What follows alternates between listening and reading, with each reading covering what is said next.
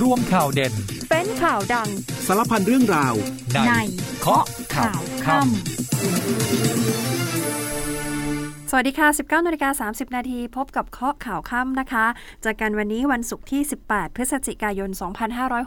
2565 วันนี้ติดตามข่าวสารกับดิฉัน อัมพิกาชวนปรีชาค่ะ เราจอกันเป็นประจำทุกวันไม่มีวันหยุดนะคะ ทุ่มครึ่งถึง 2 ทุ่มโดยประมาณผ่านทางสถานีวิทยุในเครือกองทัพบบก อีกหนึ่งช่องทางผ่านทางเพจ Facebook ข้อข่าวค่ำนะคะ กดไลค์กดแชร์คอมเมนต์ทักทายกันได้เลยค่ะ วันนี้เรื่องของการประชุมเอเปก เป็นการประชุมในระดับผู้นำนะคะ มีหลายประเด็นเลยค่ะที่ถูกหยิบยกขึ้นไปเข้าสู่วงประชุม รวมไปถึงข้อเสนอสำคัญของไทยเรื่องของ BCG ก็ถูกพูดถึงอย่างเป็นทางการด้วยนะคะ วันนี้นายกเสนอแผนเลยนะคะ ส่วนเรื่องของโควิด -19 วันนี้ทางปลัดกระทรวงสาธารณาสุข ออกมาชี้แจง เรื่องของการติดเชื้อซ้ำค่ะ บอกว่าการติดเชื้อซ้ำนั้นเกิดขึ้นได้ แต่ว่าไม่ต้องกังวลนะคะ ส่วนเรื่องที่มีข่าวว่าคนติดซ้ำนั้นมีโอกาสเสี่ยงสูงที่จะเสียชีวิต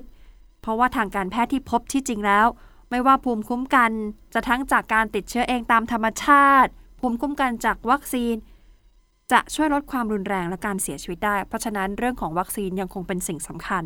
และนอกเหนือจากวัคซีนที่ต้องทำควบคู่กันไป มาตรการส่วนบุคคลค่ะ มาตรการทางสาธารณสุขเรื่องของการสวมหน้ากากอนามัย เวลาที่เดินทางเข้าไปในที่ที่คนเยอะๆ อากาศไม่ถ่ายเท เรื่องของสเปรย์แอลกอฮอล์เจลแอลกอฮอล์การล้างมือบ่อยๆ ยังคงสำคัญและจำเป็นมากนะคะ ส่วนเรื่องของการเมืองค่ะวันนี้คุณเศรษฐาทวีสิน ถือว่าออกมาพูดเปิดตัวอย่างชัดเจนเป็นครั้งแรกเลยนะคะ หลังจากถูกจับตามาพักใหญ่แล้วค่ะ เรื่องของบทบาททางการเมืองในอนาคตหลังจากนี้ วันนี้ก็ชัดเจนมากขึ้นนะคะ พูดชัดถึงขนาดสังกัดพักเลยทีเดียวนะคะ ส่วนเรื่องของสภาพอากาศค่ะ ช่วงนี้เตือนกันหน่อยอากาศแปรปรวนนะคะ ฝนสลับกับร้อนวันนี้ก็มีฝนตกโปรยๆ ในบางพื้นที่ด้วยนะคะ ทางกรมอุตุนิยมวิทยาออกมาแจ้งค่ะว่าสาเหตุที่เป็นแบบนี้ ผลนั้นมาจากความกดอากาศและร่องมรสุม ส่งผลกระทบมาถึงบ้านเรา เลยทำให้บ้านเรานั้นมีอากาศแปรปรวนในช่วงนี้นะคะ เดี๋ยวเราพักกันครู่เดียวช่วงหน้ากลับมาอัปเดตข่าวเต็มๆกันเลยค่ะ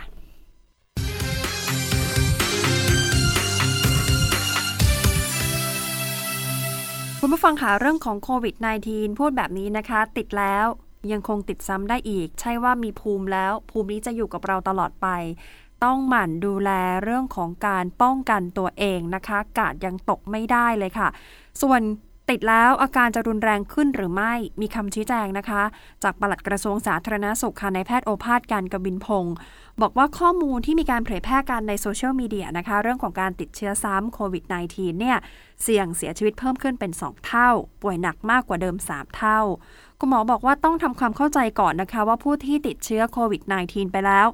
สามารถติดเชื้อซ้ำได้ค่ะ เนื่องจากว่าภูมิคุ้มกันตามธรรมชาติที่เกิดจากการติดเชื้อ หรือแม้แต่ภูมิคุ้มกันที่ได้จากการฉีดวัคซีนเนี่ยนะคะ สามารถลดลงได้เมื่อระยะเวลาผ่านไป ดังนั้นการป้องกันที่ดีที่สุดยังคงเป็นการปฏิบัติตนตามมาตรการป้องกันส่วนบุคคล โดยเฉพาะอย่างยิ่งถ้าต้องอยู่ในพื้นที่สาธารณะ พื้นที่ที่มีคนรวมตัวกันมากๆ ก็สวมหน้ากากซะค่ะ ล้างมือบ่อยๆ พกเจลแอลกอฮอล์สเปรย์แอลกอฮอล์เมื่อไปจับ จุดที่ต้องเป็นจุดสัมผัสร่วมตามลูกบิดประตู หรือแม้แต่การกดลิฟต์ถ้าเกิดเป็นพนักงานมนุษย์เงินเดือน สแกนนิ้วเข้าออกเวลาเนี่ยก็ต้องหมั่นฉีดสเปรย์แอลกอฮอล์ล้างมือบ่อยๆ อยู่เสมอนะคะ ร่างกายหากเคยมีภูมิแล้ว ถ้าติดเชื้อซ้ำร่างกายจะไม่แสดงอาการที่รุนแรงมากค่ะ ความรุนแรงของโรคจะลดลง เห็นได้จากการที่ประเทศไทยเรามีการฉีดวัคซีนไปแล้วกว่า 143 ล้านโดส แล้วก็ตั้งแต่มีการฉีดวัคซีน ปรากฏว่าสถานการณ์ความรุนแรงของโรคโควิด -19 ก็ลดลงอย่างต่อเนื่องเหมือนกันนะคะ จนสามารถที่จะปรับลดจากโรคติดต่ออันตรายมาเป็นโรคติดต่อที่ต้องเฝ้าระวังได้ เพราะฉะนั้นวัคซีนเข็มกระตุ้นอันนี้เป็นปัจจัยสำคัญค่ะ ฉีดแค่ 2 เข็มไม่พอ ต้องมีเข็มกระตุ้นเข็มที่ 3 บางคนไปถึงเข็มทีสี่ 4 นะคะ แล้วลองดูว่าเข็มที่4เนี่ยฉีดมาแล้วกี่เดือน ถ้าเลย 3 เดือนแล้วลองไปเช็คภูมิซะหน่อย ถ้าภูมิไม่มีฉีดเป็นเข็มกระตุ้นซ้ำเข้าไปอีกได้นะคะ โดยเฉพาะอย่างยิ่งกลุ่มที่น่าเป็นห่วง กลุ่มบอบบาง กลุ่มผู้สูงอายุ กลุ่มที่มีโรคเป็นความเสี่ยงเป็นโรคเรื้อรัง กลุ่มนี้ถ้าเกิดได้รับวัคซีนนานสุด เกิน 3 เดือนขึ้นไปก็ไปรับเข็มกระตุ้นเลยนะคะ รับได้ฟรีที่สถานพยาบาลใกล้ท่านไม่มีค่าใช้จ่ายค่ะ แต่ไม่ว่าความเสี่ยงในการเสียชีวิตอาจจะลดลงสำหรับผู้ที่ได้รับวัคซีนครบโดส แต่ไม่ติดเชื้อนั้นต้องเรียกว่าดีที่สุดแล้วนะคะ เพราะว่าในช่วงนี้ค่ะ ช่วงที่สถานการณ์การระบาดเหมือนจะกลับมารุนแรงขึ้นอีกครั้งหนึ่ง มีข้อมูลจากต่างประเทศที่รายงานว่าพบผู้เสียชีวิต แล้วก็ผู้ติดเชื้อใหม่ในกลุ่มผู้สูงอายุเพิ่มขึ้นนะคะ เป็นข้อมูลจากประเทศญี่ปุ่น นี่ก็เลยทำให้ทางการของญี่ปุ่นตอนนี้กังวลเป็นอย่างมากค่ะ วิตกเป็นอย่างมากว่าเอ๊ะอาจจะเกิดการแพร่ระบาดระลอกใหม่ขึ้น โดยสำนักข่าวเกียวโดรายงานนะคะ บอกว่าคณะที่ปรึกษาของผู้เชี่ยวชาญกระทรวงสาธารณสุขญี่ปุ่น บอกว่าผู้ติดเชื้อรายใหม่ ในกลุ่มผู้สูงอายุกำลังเพิ่มขึ้น ขณะเดียวกันกลุ่มที่มีอาการรุนแรงและเสียชีวิตก็เพิ่มขึ้นเช่นเดียวกัน ญี่ปุ่นเลยต้องเตรียมรับมือกับการระบาดรอบที่ 8 รอบที่ 8 แล้วนะคะ โดยมีการรายงานติดเชื้อทั่วประเทศ ภายใน 1 สัปดาห์ จนถึงวันพุธที่ผ่านมาค่ะ สูงกว่าสัปดาห์ก่อนถึง 1.24 เท่า แล้ววันนี้ญี่ปุ่นก็รายงานผู้ติดเชื้อรายใหม่อีก 93,000 ราย เพิ่มขึ้นจากเมื่อวานอยู่ที่ 92,788 คน ส่วนใหญ่แล้วอยู่ในกรุงโตเกียวนะคะ รองลงมาคือเกาะฮอกไกโด แล้วก็พบผู้เสียชีวิตเพิ่มในรอบ 7 วัน รวม 133 คน พบเพิ่มทั้งผู้ติดเชื้อรายใหม่ ทั้งผู้เสียชีวิตด้วยนะคะ แบบนี้ต้องระวังใครที่วางแผนจะไปเที่ยวญี่ปุ่นเพราะญี่ปุ่นเปิดเมืองแล้วด้วย ก็ต้องระมัดระวังป้องกันตัวเองขั้นสูงสุดเลยนะคะ ส่วนเรื่องของการประชุมเอเปกติดตามกันหน่อยค่ะวันนี้เป็นการประชุมระดับผู้นำเขตเศรษฐกิจนะคะ ก่อนที่จะมีการออกแถลงการร่วมกันในวันพรุ่งนี้ แนวความคิดเศรษฐกิจ BCG ของไทยนี่ก็ถูกหยิบยกขึ้นมาหารืออย่างเป็นรูปธรรมอย่างเป็นทางการในที่ประชุมนะคะ หลังจากที่นายกเสนอแผนแม่บทในการขับเคลื่อนการพัฒนาที่ยั่งยืนและครอบคลุม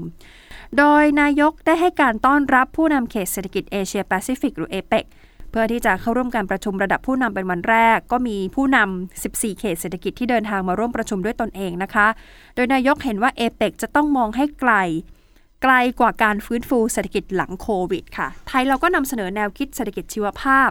เศรษฐกิจหมุนเวียน และเศรษฐกิจสีเขียว หรือ Bio Circular Green Economy BCG Model นะคะ เราก็นำเสนอเอามาเป็นแผนแม่บทในการพัฒนาประเทศ ใช้ประโยชน์จากทั้ง 3 ส่วนเชื่อมโยงกัน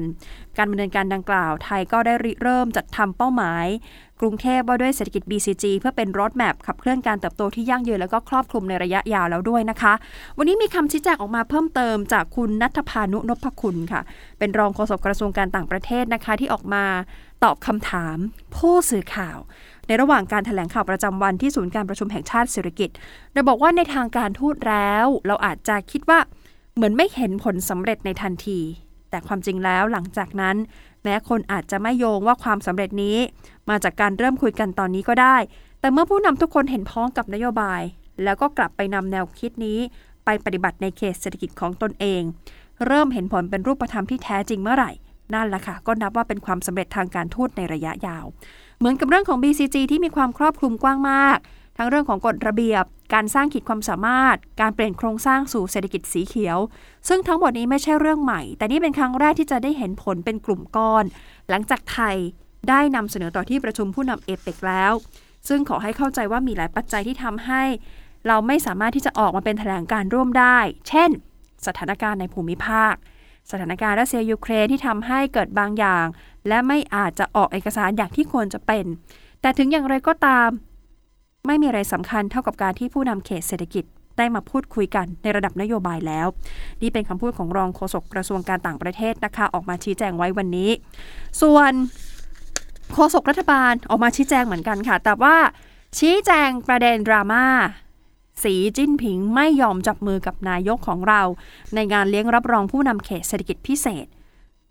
ก็มีการแชร์แล้วก็พูดถึงประเด็นนี้เยอะมากในโลกออนไลน์นะคะ ก็มีคำชี้แจงจากโฆษกรัฐบาลออกมา บอกว่า เป็นเพราะทางการจีนเขาเข้มงวดมากเรื่องของมาตรการป้องกันโควิด แล้วก็ออกมาชี้แจงให้สื่อมวลชนต่างชาติได้เข้าใจ เพราะว่ามีการสอบถามภาพภาพหนึ่งค่ะ เป็นภาพที่ประธานาธิบดีสีจิ้นผิง ดูเหมือนท่านจะปฏิเสธการจับมือกับพลเอกประยุทธ์โดยบอกว่าทางการจีนก็มีการแจ้งมาก่อนหน้านี้แล้วว่าจะของงดไม่ให้มีการสัมผัสจับมือ หรือแม้แต่การมอบของขวัญทางมือ รวมไปถึงทางการจีนก็แจ้งอย่างชัดเจนนะคะ ว่าจะขอเข้าประชุมคณะเล็กเท่านั้น หลีกเลี่ยงการประชุมร่วมกันหลาย ๆ คณะ เนื่องจากทางการจีนเข้มงวดระดับสูงกับมาตรการโควิด -19 ก็เป็นอันว่าปิดประเด็นดราม่าเรื่องนี้ไปนะคะ เพราะว่าหลายคนก็จับจ้องโดยเฉพาะอย่างยิ่งก็คือ สื่อมวลชนต่างชาติที่สอบถามเรื่องนี้มานะคะ ขณะที่นายเอมมานูเอลมาครงประธานาธิบดีฝรั่งเศสค่ะ ปรากฏว่าใช้เวลาว่างช่วงที่มาร่วมประชุมเอเปก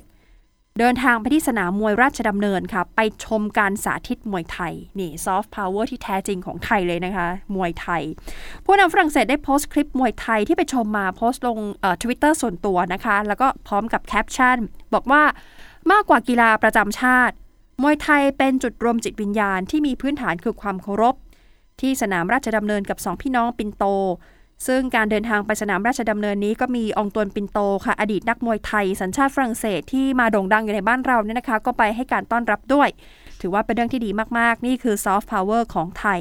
แล้วผู้นำฝรั่งเศสก็เผยแพร่เรื่องของมวยไทยด้วยตัวเองด้วยนะคะ ช่วงนี้เราจะพักกันครู่เดียวค่ะ ไปติดตามภารกิจกองทัพกันก่อนเดี๋ยวช่วงหน้ากลับมาติดตามกันต่อค่ะ กองพันฐานราบที่ 1 กรมทหารราบที่ 12 รักษาพระองค์ จัดกำลังพลจิตอาสา ส่งมอบน้ำดื่มเพื่อช่วยเหลือประชาชนผู้ประสบอัคคีภัย ณ พื้นที่หมู่ 2ตำบลท่าเกษมอำเภอเมืองสะแก้ว จังหวัดสะแก้ว ขณะที่กองพลพัฒนาที่ 1 โดยกรมทหารช่างที่ 1 รักษาพระองค์นำรถบรรทุกน้ำขนาด 6,000 ลิตร แจกจ่ายน้ำสำหรับอุปโภคบริโภคให้กับประชาชน บ้านทุ่งน้อยตำบลหินกองอำเภอเมืองจังหวัดราชบุรี เพื่อบรรเทาความเดือดร้อนจากการขาดแคลนน้ำ หน่วยเฉพาะกิจกรมทหารพรานที่ 20 ลงพื้นที่ตำบลกอลำอำเภอยะลัง จังหวัดปัตตานีนำผลผลิตทางการเกษตรที่เพาะเลี้ยง และเพาะปลูกในพื้นที่ฐานปฏิบัติการ ซึ่งสะอาดและปลอดสารพิษ แจกจ่ายให้กับกลุ่มผู้สูงอายุอาทิไข่นกกระทาและพืชผักสวนครัว แม่ทัพภาคที่ 3 ตรวจเยี่ยมหน่วยฝึกทหารใหม่ผลัดที่ 2 ปี 2565 ณ กองพันทหารม้าที่ 10 กรมทหารม้าที่ 2 ค่ายสุริยพงศ์อำเภอเมืองจังหวัดน่าน เน้นย้ำทุกหน่วยปฏิบัติตามนโยบายของกองทัพบกอย่างเคร่งครัด ภายใต้มาตรการป้องกันโควิด -19 และ Bubble and Seal พร้อมทั้งพบปะมอบความห่วงใยให้กับน้องสุดท้องของกองทัพบก เพราะเราคือครอบครัวเดียวกัน ขณะที่กรมทหารราบที่ 5 อบรมกำลังพล ส่วนทหารกองประจำการ ให้มีความรู้ความเข้าใจ เรื่องการสมัครสอบนักเรียนในสิบทหารบก ประจำปี 2566 เพื่อสร้างโอกาสต่อยอดสู่การเป็นทหารอาชีพ กองพลทหารม้าที่ 3 ส่งกำลังพลจิตอาสาลงแขกเกี่ยวข้าว ช่วยเหลือครอบครัวพลทหารธีรพงษ์ยะมา ในตำบลหนองกุงใหญ่อำเภอกระนวนจังหวัดขอนแก่น เพื่อเป็นสวัสดิการให้กับกำลังพล และแบ่งเบาภาระค่าใช้จ่ายของครอบครัว ต้นทุนในช่วงฤดูเก็บเกี่ยว ปิดท้ายกันที่หน่วยฝึกนักศึกษาวิชาทหารมณฑลทหารบกที่ 38 จังหวัดน่าน จัดสาธิตการฝึกกระโดดหอสูง 34 ฟุตสำหรับนักศึกษาวิชาทหาร เพื่อทดสอบความกล้าหาญอดทน การตัดสินใจอย่างมีเหตุผล ภายใต้สภาวะวิกฤต โดยให้ฝึกปฏิบัติตามขั้นตอนต่างๆ อย่างเคร่งครัด ถูกต้องตามหลักปฏิบัติ ซึ่งเมื่อผ่านการฝึกจะได้รับการประดับปี ความสามารถในการกระโดดหอของกองทัพบบก พร้อมใบประกาศนียบัตร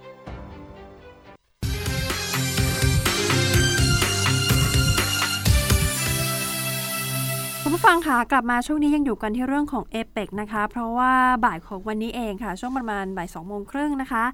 นายกก็อยู่ที่การประชุมผู้นำเขตเศรษฐกิจเอเปกปรากฏว่าได้ใช้เวลาประมาณช่วงหนึ่งค่ะสั้นๆ เดินลงมาได้เลื่อนจากชั้น G มาเยี่ยมสื่อมวลชนที่ศูนย์สื่อมวลชนชั้น LG แบบที่ไม่ได้แจ้งล่วงหน้าด้วยนะคะ ก็เลยทำให้ทั้งสื่อไทยสื่อเทศค่ะ ต่างชุลมุนเข้าไปรุมร้อมถ่ายภาพท่านนายก แต่ท่านนายกก็มีการออกตัวกันไว้ก่อนนะคะ บอกอย่าอย่าเพิ่งถามอะไรตอนนี้ ก่อนที่จะเดินไปทักทายสื่อมวลชน โดยเฉพาะสื่อต่างประเทศ ถามถึงเรื่องของมื้ออาหารกลางวันโอเคไหมรสชาติดีไหมถูกใจหรือเปล่านะคะ ก่อนที่จะกลับขึ้นไปเพื่อเข้าร่วมการประชุมในภาคบ่ายต่อไป ส่วนเรื่องของผู้ชุมนุมที่ออกมาเคลื่อนไหววันนี้ตำรวจออกมายืนยันว่าจำเป็นต้องบังคับใช้กฎหมายกับผู้ที่ฝ่าฝืน กับผู้ที่ก่อความวุ่นวายนะคะ แล้วก็มีการทำลายทรัพย์สินของทางราชการด้วย มีการทำร้ายเจ้าหน้าที่ด้วย พลตำรวจตรีอัจฉยนไกรทองค่ะ ในฐานะโฆษกกองอำนวยการร่วมรักษาความปลอดภัยและการจราจรการประชุมเอเปกท่านได้กล่าวถึงสถานการณ์การชุมนุม บอกว่ากรณีที่ช่วงเช้าของวันนี้ มีกลุ่มราษฎรประมาณ 350 คน ไปปักหลักนะคะ ชุมนุมกันอยู่ที่ลานคนเมือง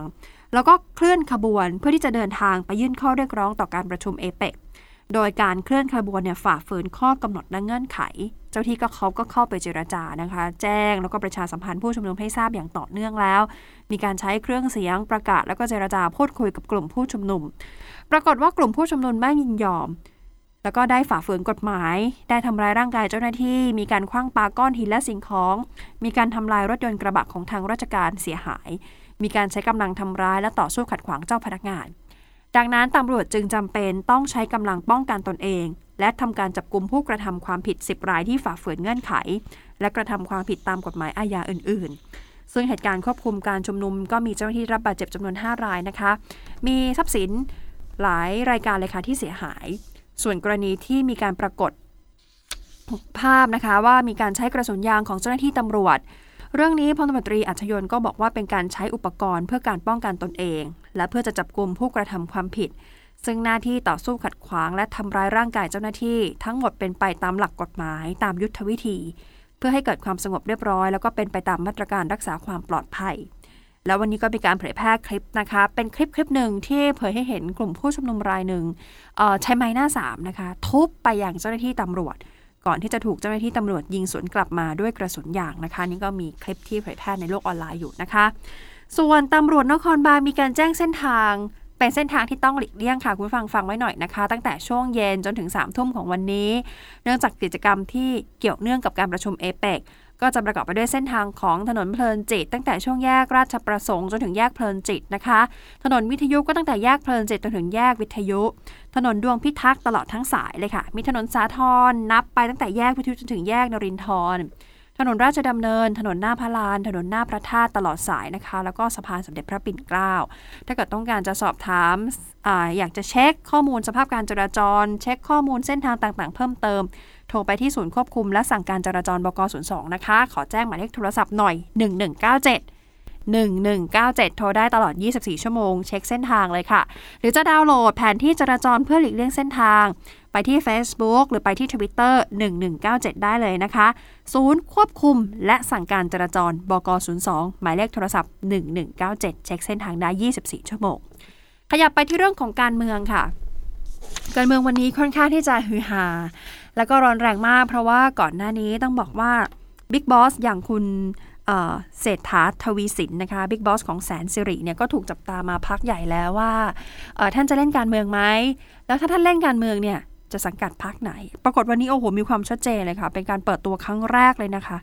เปิดตัวครั้งแรกกับพักเพื่อไทย Grand Opening เลยค่ะ คุณเศรษฐาทวีสิน ประธานอำนวยการและกรรมการผู้จัดการใหญ่ บริษัทแสนสิริจำกัดมหาชน โพสต์ภาพ เป็นโปรไฟล์อยู่ในบัญชี Twitter ส่วนตัวนะคะ สีพื้น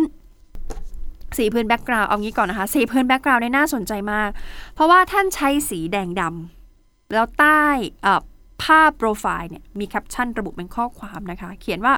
6ถึง8ปีที่ผ่านมา ผู้นำของเราไม่ได้นำประเทศไทย ไปมีจุดยืนในเวทีโลกเลย ผู้นำคนต่อไป ผมว่าต้องกล้าที่จะเดินออกไปสู่เวทีโลก นี่เป็นข้อความที่คุณเศรษฐาทวีสินโพสต์ไว้อยู่ใต้ภาพโปรไฟล์ ซึ่งพื้นหลังเป็น background สีแดงดำโพสต์นี้ โอ้โห มีคนเข้าไปคอมเมนต์นะคะ แสดงความคิดความเห็นกัน เยอะมากค่ะ แล้วก็หลายคนก็ไล่ไล่ไล่เลื่อนดูข้อความนะคะ ปรากฏว่าไปสะดุดตากับข้อความหนึ่ง เป็นความเห็นหนึ่งนะคะ ที่ระบุว่าถ้าท่านเนี่ยก็คือหมายถึงถ้าคุณเศรษฐาเนี่ยนะคะ ถ้าท่านมาอยู่เพื่อไทย ผมเลือกเพื่อไทยครับ ผมเลือกนะ ทีนี้ข้อความนี้จะไม่มีอะไรเกิดขึ้น ถ้าคุณเศรษฐาไม่มาตอบกลับ ปรากฏว่าคุณเศรษฐาก็มาตอบกลับด้วยนะคะ ตอบกลับข้อความนั้นเลยค่ะ ชัดเจน ผมอยู่เพื่อไทยครับ เอาละค่ะ ก็ถือว่าชัดเจนเลยนะคะ หลังจากที่มีการจับตามองกันมาโดยตลอดว่าเอ๊ะคุณเศรษฐาเนี่ยถ้าเล่นการเมืองเนี่ยจะอยู่พรรคไหน แล้วจะเข้ามาเป็นหนึ่งในแคนดิเดตนายกมั้ยของพรรคเพื่อไทยก็สรุปแล้ว คุณเศรษฐาแน่นอนนะคะ เข้ามาเป็นหนึ่งใน3แคนดิเดตนายกรัฐมนตรีของพรรคเพื่อไทยอย่างแน่นอน จบประเด็นเรื่องของการเมืองที่บิ๊กบอสแสนสิริ คุณเศรษฐาทวีสินที่หลายคนลุ้นกันมานาน วันนี้ก็เปิดตัวกันอย่างชัดเจน เราจะไปกันที่เรื่องของตลาดหลักทรัพย์แห่งประเทศไทยที่วันนี้หลายคนตกตกใจ เพราะว่ามีการสั่งระงับประกอบธุรกิจชั่วคราวของบลเอเชียเวลนะคะ หลังจากที่พบความผิดปกติ มีการนำเงินของลูกค้าไปชำระค่าซื้อหลักทรัพย์ โดยที่ลูกค้าไม่ได้รับอนุญาตจำนวนเงินสูงนะคะกว่า 157 ล้านบาท นายภากรปิตะทวัชชัยค่ะ กรรมการและผู้จัดการของตลาดหลักทรัพย์แห่งประเทศไทย บอกว่ากรณีที่กรตสั่งให้บลเอเชียเวลหรือ AWS หยุดประกอบธุรกิจเป็นการชั่วคราวเพราะพบว่า บริษัทมีการนำเงินเงินของลูกค้าไปใช้ผิดวัตถุประสงค์จำนวนกว่า 157.99 ล้านบาท โดยลูกค้าไม่ได้มีคำสั่งหรือยินยอม ดังนั้นตลทจึงระงับคำสั่งซื้อขายหลักทรัพย์ เป็นการชั่วคราวนะคะ ขณะที่ในส่วนของตลาดสัญญาซื้อขายล่วงหน้า อันนี้จะอนุญาตให้เฉพาะคำสั่งซื้อขายที่เป็นการล้างสถานะที่มีอยู่เดิม จนกว่ากรตจะมีคำสั่งเปลี่ยนแปลง แต่ในส่วนของหลักทรัพย์ค่ะ หลักทรัพย์นี่คือผู้ลงทุนไม่สามารถที่จะส่งคำสั่งซื้อ หรือแม้แต่ขายหุ้นกับ AWS ได้นะคะ แต่ว่าผู้ลงทุนนั้นสามารถขอโอนหุ้นที่ฝากไว้กับ AWS ไปฝากยังบัญชีของตนที่เปิดกับโบรกอื่น เพื่อซื้อขายต่อไปได้คือโอนไป กับโบรกอื่นได้ แต่ซื้อขายส่งคำสั่งซื้อขายกับ AWS เนี่ยไม่ได้ ทีนี้ในส่วนของอนุพันธ์ค่ะ อนุพันธ์ลูกค้าสามารถส่งคำสั่งซื้อขายเพื่อปิดสถานะได้เท่านั้น ไม่สามารถเปิดสถานะได้ ถ้าลูกค้าปิดสถานะแล้ว ลูกค้าประสงค์ที่จะถอนสามารถขอถอนหลักประกันออกไปได้ตามปกติเลยนะคะ กรณีลูกค้าไม่ประสงค์จะปิดสถานะ แต่ต้องการโอนไปซื้อขายต่อที่บริษัทหลักทรัพย์ที่ตนมีบัญชีอยู่ทำได้ค่ะ ก็แจ้งต่อบริษัทหลักทรัพย์ได้เช่นเดียวกัน นี่คือเรื่องของ AWS นะคะ วันนี้ก็มีความเคลื่อนไหวออกมาหลังจากที่กรตพบความผิดปกตินะคะคุณผู้ฟังคะเมื่อ 2 วันก่อนเรามีการนำเสนอข่าวว่ามีกลิ่นไซยาไนด์เหม็นมากนะคะลอยมาจากฝั่งเมียนมาและกระทบมาถึงฝั่งไทยหลายหมู่บ้านและที่อยู่บริเวณตามแนวชายแดนแม่สายก็ได้รับผลกระทบ เพราะว่ากลิ่นนั้นรุนแรงมากโดยเฉพาะอย่างยิ่งช่วงเวลากลางคืน ล่าสุดมีรายงานเข้ามานะคะว่ามลภาวะทางกลิ่นตอนนี้คลี่คลายแล้วนะคะ ก็มีการประสานไปยังจังหวัดท่าขี้เหล็กประเทศเปียนมาให้ตรวจสอบเบื้องต้น คาดการค่ะว่ากลิ่น น่าจะมาจากโรงงานผลิตปูนขาว ตั้งอยู่ห่างจากชายแดนประมาณ 6-8 กิโลเมตรนะคะ ทางการของจังหวัดท่าขี้เหล็กก็สั่งปิดโรงงานปูนขาวแล้วด้วยเเมื่อวานนี้ทำให้ช่วงกลางคืนที่ผ่านมาเนี่ยที่มีกลิ่นรุนแรงตอนนี้ก็เลยเริ่มทุเลาลง เจ้าหน้าที่ก็เข้าไปใช้เครื่องตรวจวัดค่ะวัดล่าสุดไม่พบปนเปื้อนในอากาศ แต่ว่าในอำเภอแม่สายค่ะนายนรงพลคิดอ่าน ชี้แจงว่าการตรวจวัดครั้งล่าสุดที่ไม่พบสารเคมีหรือกลิ่นตกค้างในพื้นที่ อาจจะเป็นเพราะว่าเมียนมาเขาสั่งปิดโรงงานไปแล้ว หรืออาจจะเป็นเพราะว่าฝนที่ตกลงมาในช่วงนี้ก็เป็นได้ ดังนั้นทางอำเภอบอกว่าจะยังคงตรวจวัดคุณภาพอากาศต่อไปอีก 15 วันดีค่ะ ตรวจต่ออีก 15 วันเลยนะคะ เอาให้ชัวร์ สำหรับสาเหตุของกลิ่นและสารเคมีอย่างเป็นทางการ ตอนนี้ทางท้องถิ่นเมียนมายังไม่แจ้งผลตรวจที่ชัดเจน คาดว่าอยู่ระหว่างดำเนินการ ถ้าภายใน 2-3 วันนายอำเภอบอกว่ายังไม่มีการชี้แจงกลับมานะ ทางอำเภอแม่สายเดี๋ยวจะทำหนังสือทวงถามอีกครั้งหนึ่งเพื่อนำผลมาชี้แจงให้ประชาชนทราบจะได้เกิดความสบายใจ โดยยืนยันว่าผลกระทบทางกลิ่นมีเพียงแค่ 4-5 หมู่บ้านที่อยู่รอบนอกตัวเมืองแม่สายเท่านั้นที่ได้รับผลกระทบ ส่วนพื้นที่อื่นๆโดยเฉพาะอย่างยิ่งที่หลายคนกังวลว่าแหมก็เป็นแหล่งท่องเที่ยวด้วยนะคะ เช่นตลาดชายแดน ดอยช้างมูบ ดอยผาหมี ดอยผาฮีเนี่ยยืนยันนะคะ จากทางในอำเภอนะคะว่าไม่ได้รับผลกระทบค่ะ นักท่องเที่ยวยังคงเดินทางไปท่องเที่ยวได้ตามปกติ คราวนี้มาดูเรื่องของฟุตบอลโลกกันหน่อยค่ะ ก็แสดงความยินดีกับคนไทยด้วยที่รอดูฟุตบอลโลกนะคะ เพราะปิดดีลกันเรียบร้อย 1,400 ล้านบาท แต่ตอนนี้สิ่งที่ต้องมาพูดคุยกันต่อคือต้องเคลียร์กันด่วนๆเลยว่า ช่องไหนจะได้ถ่ายทอดคู่ไหนก่อนที่จะเริ่มเตะกัน วันจันทร์ที่ 21 พฤศจิกายนนี้คู่แรก โดยเราก็จะถ่ายทอดครบหมดทั้ง 64 แมตช์แต่ว่าช่องไหนเดี๋ยวไปว่ากัน ผู้ช่วยโฆษกประจำรองนายกรัฐมนตรีค่ะพลโทพัชศักดิ์ปฏิรูปานนท์นะคะ ออกมาเปิดเผยว่าตอนนี้ท่านรองนายกพลเอกประวิทย์ได้แสดงความยินดีกับคนไทยทั้งประเทศ ต่อไปนี้เราจะได้รับชมการถ่ายทอดผ่านช่องฟรีทีวี ขอบคุณกกทที่เป็นผู้เจรจา ขอบคุณ กสทช ขอบคุณภาคเอกชนที่ให้การสนับสนุนงบประมาณ ตอนนี้ก็มีรายงานข่าวเช้าๆออกมานะคะ บอกว่าเจ้าภาพมีการจ่ายเงินจ้างนักเตะเอกวาดอร์ล็อกผลนัดเปิดสนามด้วย ข่าวนี้ก็มีผู้ออกมาวิพากษ์วิจารณ์กันอย่างกว้างขวางว่าเอ๊ะจริงหรือเปล่าเรื่องนี้จริงหรือไม่ แต่บางส่วนก็บอกน่าจะเป็นการกล่าวหากันลอยๆ ไม่มีหลักฐานใด ๆนะคะ อาจจะเป็นการต้องการใส่ร้ายเจ้าภาพเท่านั้น เรื่องนี้ยังคงต้องรอติดตามต่อไป ปิดท้ายการช่วงนี้เตือนกันหน่อยสภาพอากาศแปรปรวน รักษาสุขภาพด้วยนะคะ ฝนตกลงมาต่อเนื่องหลายวัน สลับกับแดดที่ร้อนจัด แล้วก็ช่วง 22-24 พฤศจิกายนนี้ก็ร่องมรสุมพัดผ่านภาคใต้ เข้าสู่หย่อมความกดอากาศต่ำบริเวณปลายแหลมยวนด้วยนะคะ ก็อาจจะทำให้มีฝนเพิ่มขึ้นในบางพื้นที่ได้นะคะ ก็ระมัดระวังแล้วก็รักษาสุขภาพกันด้วย วันนี้ลาไปก่อนค่ะ สวัสดีค่ะ กข่าวทั้งวันให้คุณรู้ข่าวไม่ตกประเด็น ช่วงเคาะข่าวค่ำกับพิธีกรคนข่าว พบกันทุกวันจันทร์ถึงวันอาทิตย์ไม่ควรพลาด เพราะคุณจะไม่ตกข่าวที่คิดแล้วเคาะ ทุกวันส่งตรงถึงคุณ ตั้งแต่เวลา 19นาฬิกา30 นาทีถึง 20นาฬิกาโดยประมาณ ทางสถานีวิทยุในเครือกองทัพบบก